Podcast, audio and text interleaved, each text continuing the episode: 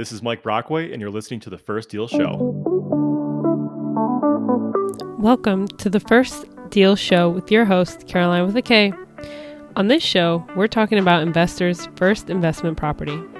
Join me for a trip down memory lane as we hear the good, bad, and ugly of that first deal.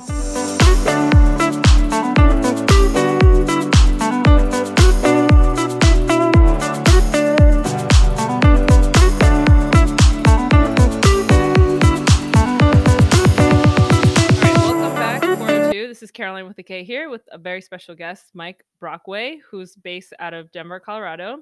He is the Acquisitions and Investor Relations at Switchback Holdings and a full-time real estate investor, although he has a bunch of other titles, but this is what we're going with today. So welcome so much, Mike. Awesome. Thanks, Karen. Caroline. Pleasure to be here. Glad to have you. So we're going to get right into the Kiss Me segment, and I'm going to ask you a few questions to warm you up and so that the four two can get to know you a little bit better.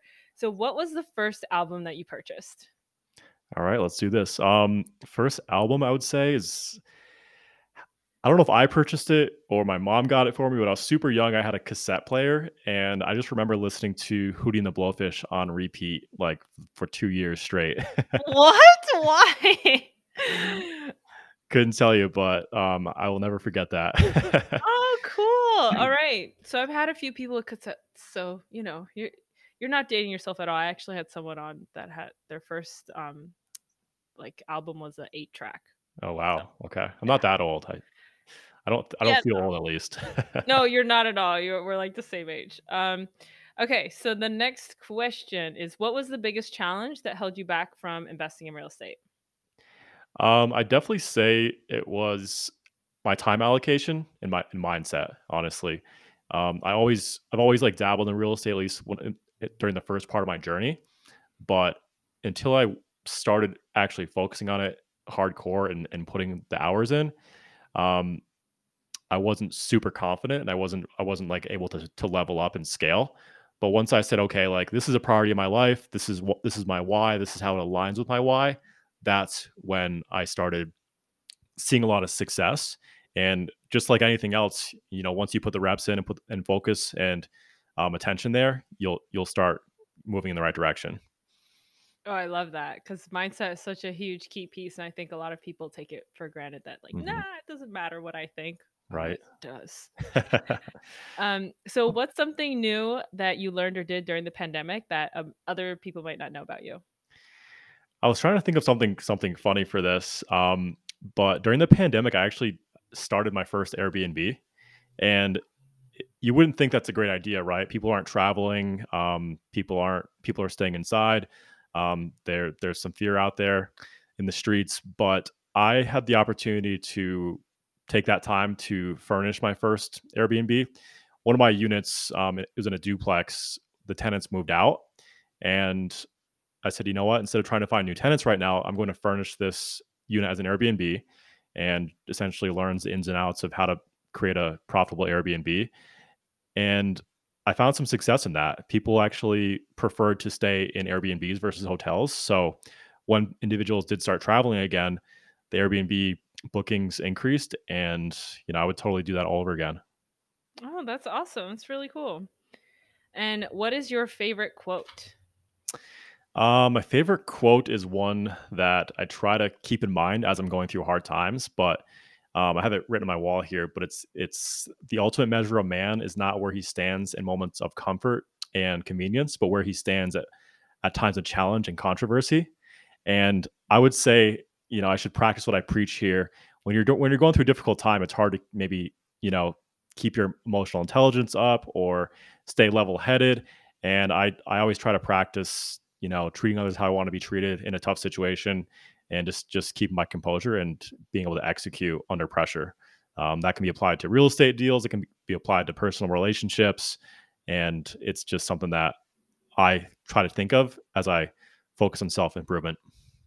Yeah, no, that's great, because I, I, I definitely will agree with you that when tensions are running high, emotions run out the window. So mm-hmm. to keep your E Q up is, is very good. Um, Cool. So, Mike, now that we've gotten to know you a little bit better, you feel a little bit more relaxed, we want to get into your first deal. So tell us, what was your first deal in real estate? Yeah, so my very first deal was back in twenty fifteen. And this is before I knew what BiggerPockets was, before I knew what house hacking was. And I really just wanted to own a house. Um, you know, everyone talks about the American dream, owning your own property.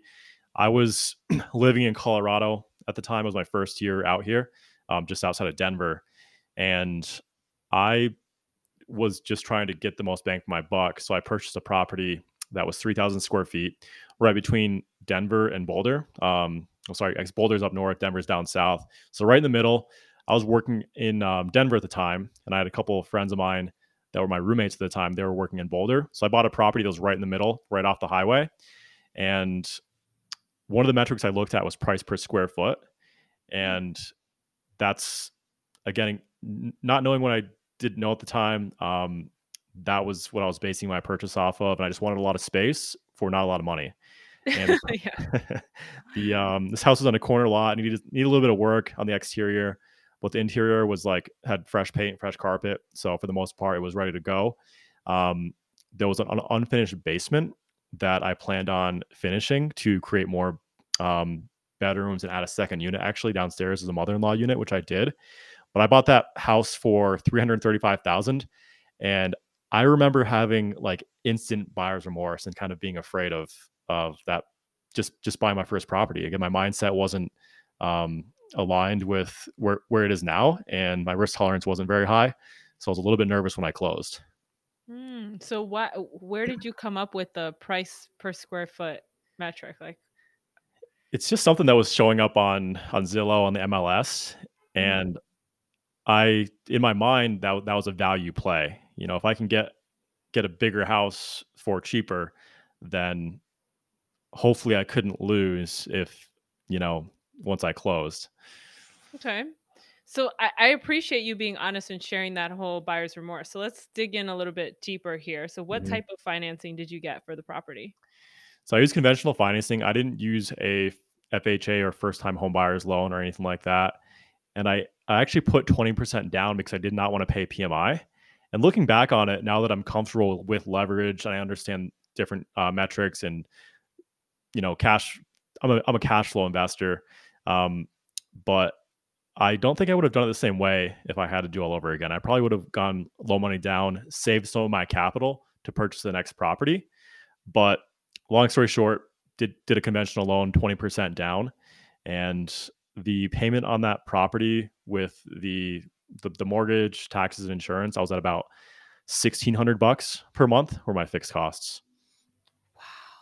So that's what I pay for rent now. New York City. I know. Wow. Okay. So um, you mentioned that you had some friends that also lived in Denver. So did you end up having them like as roommates? And then how did that all play out? Yeah. So the game plan was just to to have a house, to have more space, have a garage. Um, and I my current my two friends, they actually went to high school with them um, in New York when I was when I was. growing up there. They had already moved to Colorado, and I moved in with them when I moved out here. And the game plan was for both of them to move in, which is why I bought fairly close to Boulder. Um, after all is said and done, one of the two guys decided to move in, and then I rented one, another room out to a, another person that I knew. Um, she was also from my hometown. So I knew who she was. I trusted her to live with her. Um, and she, she knew both of us as well. So it was a pretty good fit at that point in time. Okay. So, and how long did you stay in that property? Do you still own it today? Um, I ended up selling it um, last year. That's a, that's an interesting story, but I'm, I'll totally dive into that. But I was there for about two years, um, you know, one to two years. And I, when I closed on my second property, I moved from that property to my second property. Um, but w- at the end of that two year mark, Um, I had three roommates at that point in time. Two of the bed- two of the bedrooms were rented out, and then the basement was rented out as well because I put a second kitchen down there. So it was a, sep- a mother-in-law space. Mm-hmm. And I think what what's what's pretty mind-blowing th- there, or just shows you the power of real estate investing and house hacking in this case, is that my fixed expenses were about sixteen hundred bucks a month. Um, I was renting each room out for, what was it? I think seven hundred fifty bucks a month back then. Mm-hmm. And I think that that's what I started with. And then, then I increased that to like eight hundred bucks a month per room, and depending if it had its own bathroom or how much, how large it was. But I, but long story short, I was living there for free and I was cash flowing a thousand bucks a month positive with that house hack. Oh my And that's, gosh. yeah, and that's where the light bulb went off. I was like, okay, like I want to do this again. Like, let's go. Mm. So then, you know, you had mentioned that you had some buyer's remorse. So like at what point did you, you know, cause you still went through and fixed up the basement to create that mm-hmm. mother-in-law suite. Like, where did you get that confidence from? Like, how did, were you able to still pursue this, even though you had that fear? Yeah, definitely. I, I, I grew up kind of working, you know, different, different jobs throughout the, you know, summers in high school and college. So I was fairly handy, and I was totally open to putting that set sweat, that sweat equity in.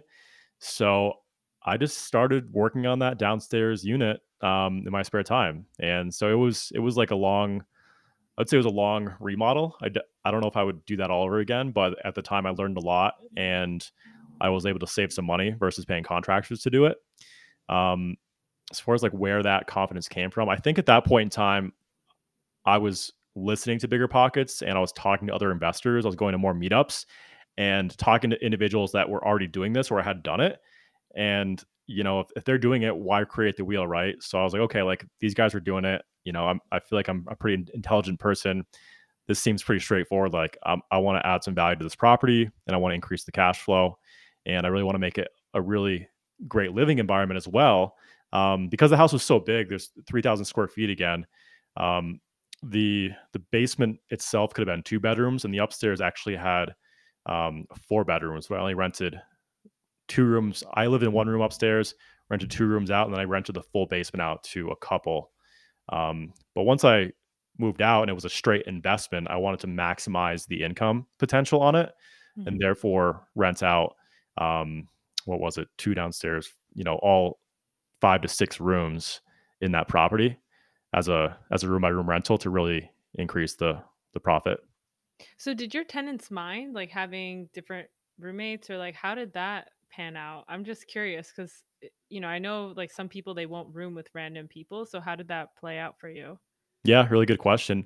And I think a lot of people I tell the story to, they're like, oh, like that's weird. Like I would never live with a stranger. Right. Um, but I, this is definitely more hands-on when you, when you start going with this room by room strategy or a house hacking strategy, mm-hmm. but the returns can be a lot better as well. Right. So the management was, was, was fairly heavy. Um, I only rented to young professionals because I wanted, and that's how I started with, with my friends who were young professionals and myself. So it was, it was very easy to, to, to talk to those individuals about the, the living situation. Also tell them like, hey, this is the type of person that lives here already. Everyone's done background credit checks. It's, you know, two kitchens, shared um, common spaces, shared kitchens, the garage is for storage. So I really just put a lot of information out there on the listing platforms like Craigslist and Facebook that I utilized at the time mm-hmm. to just make sure people felt comfortable. And that was in itself screening applicants. So the only the right people applied, which saved me time on interviewing them, running credit checks, running background checks, doing showings. And I was pretty strict about who I let um, move in um, because of it's, because it's a shared space. I was really looking for people that were only people that were the right fit. Mm, okay. And then you said that you had moved out to Denver and you were working at the time? Yeah, I moved out here. I took about a month off just to explore and see the sites and really decide like what I wanted to do um, as far as my career goes. But it was just really easy to get another job in financial services. When I was in New York, I worked for worked in private wealth for a Goldman Sachs subsidiary, doing working with high net worth accredited investors. And then when I moved to Colorado, I was thinking about switching it up, but I ended up landing a job with Fidelity Investments in their investment product group, also in asset management, but not client facing. I was focusing on sector mutual funds um, and E T Fs and, and educating actually financial advisors on how to implement a sector strategy in their clients' portfolios. So it sounds like you had your hands full managing the pe- the tenants coming in, managing the property, working on the basement, and then still working your full-time W two job. Yeah, yeah, I was definitely definitely hustling at the time. And that second property I bought, that was also a small project as well. So that that transition was, you know, my life was pretty busy at that point in time. When did you end up quitting? Because you quit your W two job, right? Yeah, that's that's a great story as well. But um, I quit my W two job the day I closed on my second property. I wanted to get another rental property under my belt, mm-hmm. and I scheduled a closing on my last day of being employed. Um, however, the last my last two weeks of being employed were vacation time, and I was spending it in Hawaii.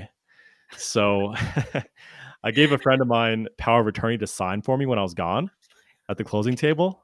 Uh-huh. And I'll never forget this moment. And I don't, I would never do this again. And I would never suggest others do this or, or take this risk, but I was on a dive boat scuba diving, and in between dives, I got a phone call from my old boss, and he said, "Hey, like your lender just called to see if you still worked here to verify employment." And it was my last day of like technically being employed on the books, even though I was on vacation. And luckily he was, he's a pretty cool guy. He, he understood my my strategy enough where he he said to them, like, "Yeah, Mike technically still works here." Um, the loan closed just fine. Everything worked out. But um, it was definitely a little bit stressful. And the reason that happened is because they actually turned off my email early because I was on vacation, right? I didn't need it anymore. Mm-hmm. So I wasn't able to reply back to the lender saying like, "Hey, yeah, I still work here." So they called oh my, my boss. Wow. Oh my gosh, dude. Okay.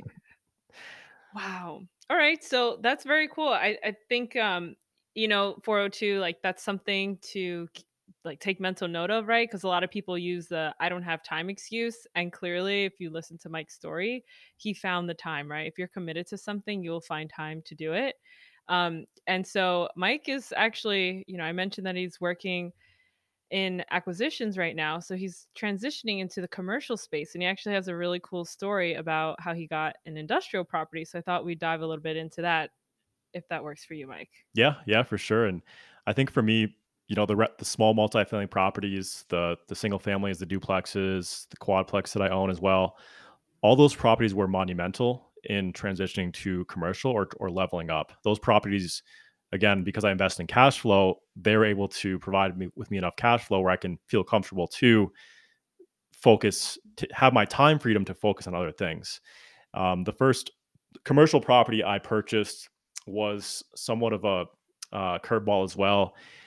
This was a, it's a seventeen thousand square foot warehouse in Denver, Colorado. And I, I own a small business that that kicks off enough revenue to get qualified for Um, an S B A loan. And during the pandemic, during COVID in twenty twenty-one, the S B A, the Small Business Administration, they were offering a lot of benefits to help business owners. Um, some of your listeners may have heard of like the P P P stimulus, the E I D L stuff. Um, they were also offering benefits for individuals that wanted to purchase real estate for a business or purchase a business. And I jumped on that opportunity. We were looking for a space for for for the small business, and this was just a good opportunity to take advantage of favorable loan terms. So diving really quickly into the numbers here, it was a roughly two million dollars property.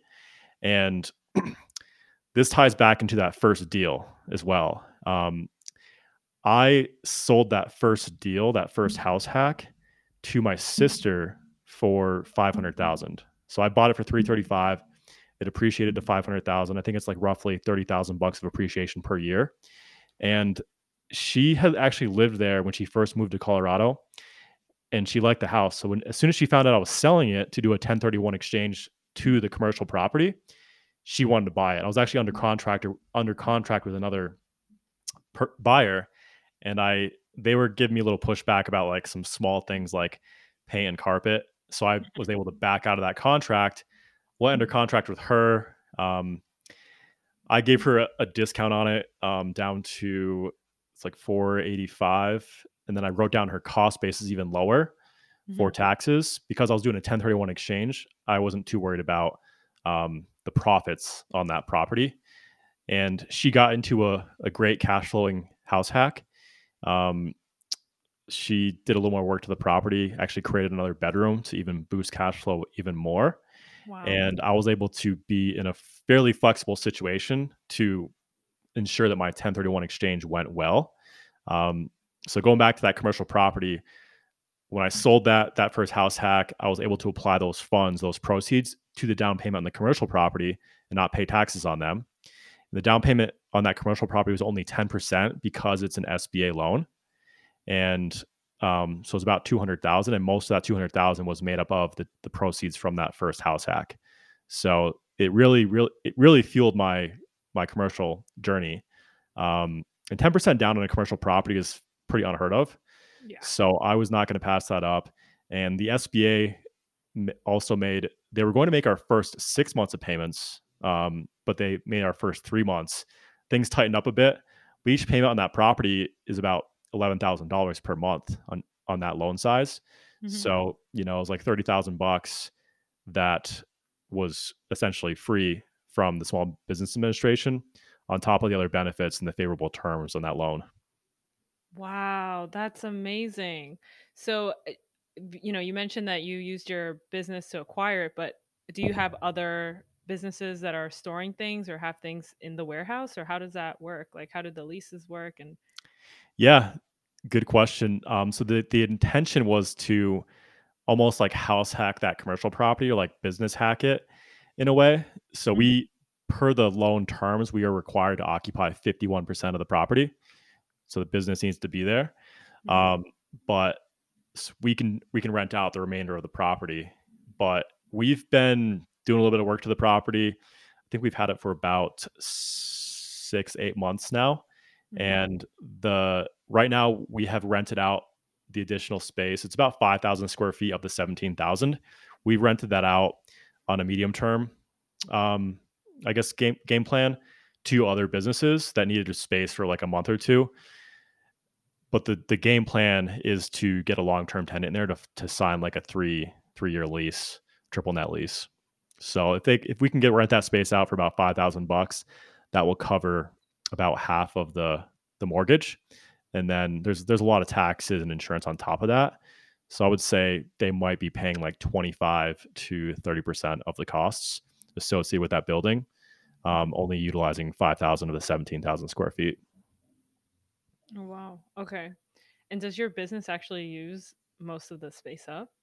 Or- yeah. Right now it's using the entire space because there's no, there's no tenant in there this month. And it's a, it's event, it's a tent and event rental business that I end up starting with some friends. And then I brought in a business partner where he runs that business primarily now.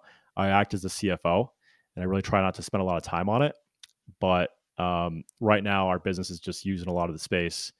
Um, just, There's some there's some inventory disorganization right now, but we're getting that five thousand square feet cleaned back up, cleaned out, so we can get a get a long-term tenant in there. Um, so you said you have some temporary tenants in there right now. Did they sign any leases, or they're just storing things? Um, this month there is not, but in the past there was some temporary tenants in there on a, from a month-to-month basis. Okay, interesting. So can you talk a little bit more about the triple net leases, just to, because we haven't I haven't had a guest. Um, That's in the commercial space, not in the industrial space anyways. And so I think that would be really valuable for the listeners to kind of understand how that works and how it might be different from multifamily and single family. Yeah, definitely. So it's going to be very different from, from single family or like a typical um, rental property. So when you, when you, when you try to find a triple net tenant, you're putting a, a, a cost out there, which is typically based on square feet. So in this situation, That's right up your alley. Exactly, yeah. All about that cost per square. Um, I'm trying to think what the what was suggested to us to get to that five thousand, but essentially the the tenant is paying, I think it was like ten to thirteen bucks um, a square foot was like our target, which would get us our rental amount. And on top of that, within a triple net situation, they're also paying their share of utilities and costs associated with the building. So they're not only paying for their rent, but they're also paying um, for their portion of all of their expenses as well. And, and it depends what you throw into that scenario, um, given the situation. But that's that's super advantageous because that covers a lot of costs that the the property owner has.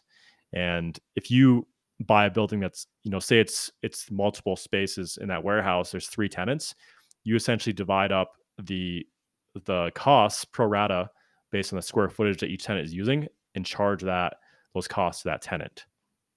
Wow, that's so sick. Yeah.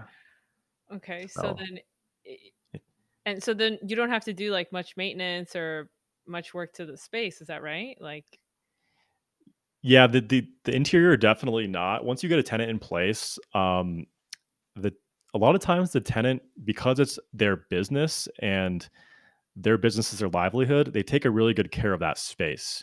Um, they want their business to be successful. They want their customers to perceive them as a successful business. Um, so they, they take care of that space like it's their own for the most part. I would say there is some maintenance on the exterior. Um, you know, like we have a sprinkler system, the grass has to be mowed, um, the, the parking lot needs to be plowed in the winter, stuff like that. And right now I'm, I'm self-managing it, I would say. I'm not the best commercial property manager, um, to be honest, but so eventually I'll hire that out, that out as well. But it's been a good learning experience, to say the least. It sounds like property management is your thing. You're like investor relations, you managed all the tenants that you had, and now you're managing the, you know, commercial tenants that you have. Yeah. Yeah. As I transitioned to, um, coaching individuals, raising capital, looking at larger multifamily deals, um, hopefully like in the one hundred unit range with some partners of mine, I'm slowly taking this stuff off my plate because like, like I said earlier, um, one of the hurdles that stopped me from investing in real estate was that time allocation, right? I, I can't right now, I can't level up and look, look at larger multifamily properties or syndicate deals or raise capital if I'm still playing small and managing my, you know, my single family rentals or my Airbnbs as an example. Wait, so are you managing all of the stuff that you own right now? Currently I have, um, some light property management. So I have, light? um, yeah, I have a, I have uh, an assistant that works for one of the businesses. She mm-hmm. she helps a little bit here and there. Um, I also have a V A that does some of the messaging for my Airbnbs. And once you build out systems and templates and S O Ps, you can, I think, light property management works a lot better. And building out your team with trustworthy people. Um, I don't have any employees technically on the real estate side, but I do have strong partners. So as an example, like my handymen are great. Um, I know a lot of contractors that that I try to outsource to, and I would say my my my cleaning team, um, like they're absolutely amazing. I, I definitely pay them a lot of money, but it's worth the peace of mind. I don't have to worry about if they're going to show up, if the place is going to be clean. Um, they tell me about everything. If something's broken, they really treat it like it's their Airbnb or their rental property. Oh, that's great.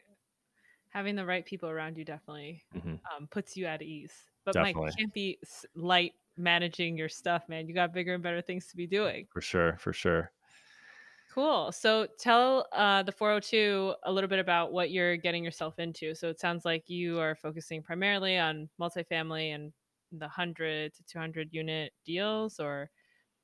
Yeah, we're looking for Class B and C properties, seventy plus units. So in in Denver, um or maybe like north south of Denver, we're probably going to be in like that that unit count, just because we're, we're trying to target our capital raising abilities between like our purchase price is between ten and fifteen million, um and that's limited because of our capital raising ability. We just want to make sure, you know, we're confident on every single deal that we can raise raise enough capital to close and offer our investors a pretty solid return. And that that Class B, Class C space gives us some room to to add some value, increase rents, and give our give our passive investors returns. Um, and then we're also focusing on Kentucky as well. Um, Craig Curelop on my team, he's a good friend of mine. He's also in a similar spot in his real estate investing career, and he's looking for deals in, in Kentucky. Those are going to be a little more less expensive, so we should be able to get more units if we purchase a deal in Kentucky, but that's that's the game plan. And I'm also, so that's that's the passive side of things. Um, I'm working with investors or, or building my network with folks that want to be passive. They don't want to manage an Airbnb. They don't want to buy a house hack. Um, they don't want to, you know, swing a hammer or be involved at all. So that's, that's a solid offering for passive investors. And on the active side, I'm also helping investors that want to get started. So I'm, I'm, I'm working with them briefly on the front end, trying to figure out what's, what's best for them to get started. And then I'm referring them to real estate agents that can most, that are most beneficial for them, that are, that are really targeted, whether it's Airbnb, house hacking, um, luxury, luxury property, condos, whatever it might be. Yeah. So four oh two, if you're looking to date an agent, Mike uh, can be that connection for you. I'm just kidding. Um, so yeah, that's awesome. So where can the four oh two find out more about you, Mike? Yeah. My, my Instagram handle is m brockway one twenty. So first initial, last name, one twenty. And then my email address is mike at switchback holdings dot com. I'm also on, on Facebook and LinkedIn under Mike Brockway. What is the one two oh? Does that, is that there's significance to that? Um, my, my lacrosse number in high school was twelve. So I wanted it to be M Brockway twelve, but that was not available. So I added an extra zero at the end, and it's just, just stuck with me. Very cool. Um, so there you have it, four oh two. Thank you so much, Mike, for coming on the show. And I hope, uh, that you have a good rest of your day. Awesome. Thanks so much for having me. four oh two.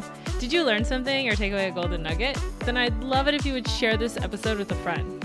And I'd really also like to talk to you about real estate on Instagram or LinkedIn, so follow me at First Deal Show. If you know someone that has an amazing first deal story, or you just want to give us the dirt on your first deal, shoot me an email at first deal show at gmail dot com and let's get you on the show. four oh two, thank you so much for listening. I love all of you, and I will see you next Friday.